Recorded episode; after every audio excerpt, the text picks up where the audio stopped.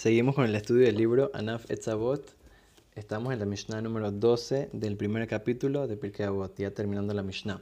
Entonces habíamos hablado que esta Mishnah la decía el gran rabino Hillel. Dice que Hillel solía decir eh, tres cosas muy importantes. Después vamos a seguir viendo diferentes Mishnahs que traen otras cosas que solía decir Hillel. Pero en esta Mishnah nos dio tres eh, cosas muy importantes que en verdad están conectadas una con la otra. La primera, eh, o sea, que en verdad todas estas cosas son las cualidades de Aarón. Entonces dijo que la primera es Ohev Shalom, Berodev Shalom. Una persona que ama la paz, una persona que tiene que tratar siempre de ser como Aarón a Cohen, que es una persona que ama la paz y persigue la paz. Ohevet Aberiot, una persona que ama a las personas, ama a las criaturas, ama a todos sus hermanos, gente del pueblo de Israel y también gente en general. Está una, una persona que, que ama a la gente y siempre quiere eh, que la gente tenga lo mejor, siempre trata de hacer todo lo posible para que estén cómodos, para que estén contentos, para ayudarlos en cualquier cosa que necesiten.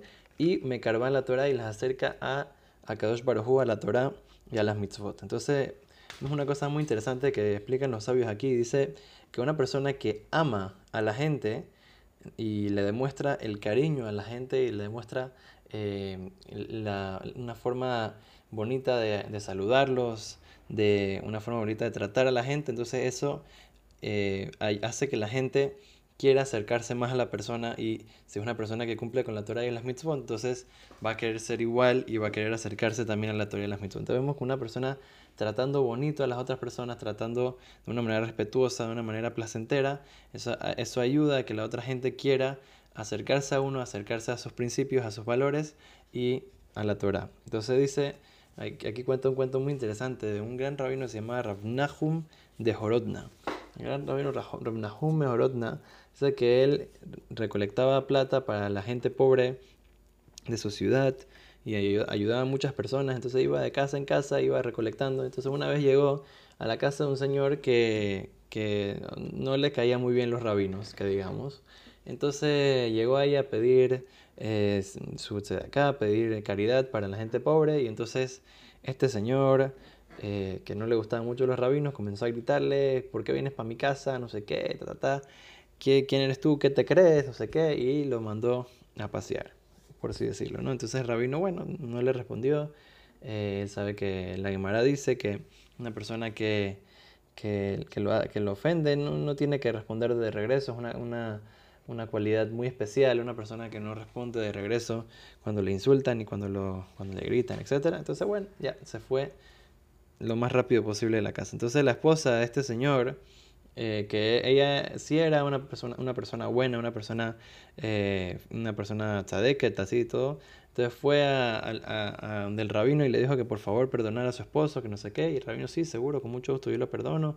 Al revés, o sea, tipo, cualquier persona que me haga algo malo, trato de perdonarlo una vez y ya. Bueno, pero igual, como sabemos, a Kadosh Baruj cuando, cuando una persona hace una cosa en contra de un gran rabino, entonces Dios muchas veces nos demuestra de una manera directa y, y, y o sea, que, se, que todo el mundo puede ver de que castigaron a la persona que le hizo algún mal así grave al rabino. Entonces dice que esta persona, después de un par de días, eh, encontraron que había hecho algo ilegal en el gobierno, ta, ta, ta, y lo agarraron y lo metieron en la cárcel y le quitaron todas sus posesiones, fue todo un enredo.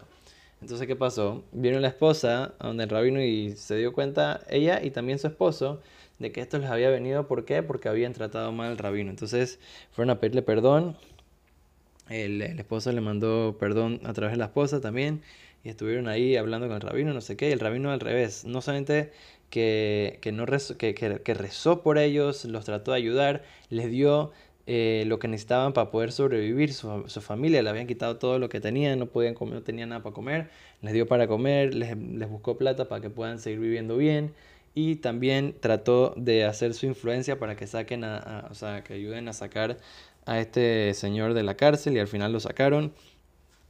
Y vemos que con toda esta, todo este amor y toda esta cosa, al final, ¿qué fue lo que pasó con este señor? El señor cambió y se volvió una persona que amaba a los sabios, amaba a los talmidas amaba a la Torah y a las mitzvot.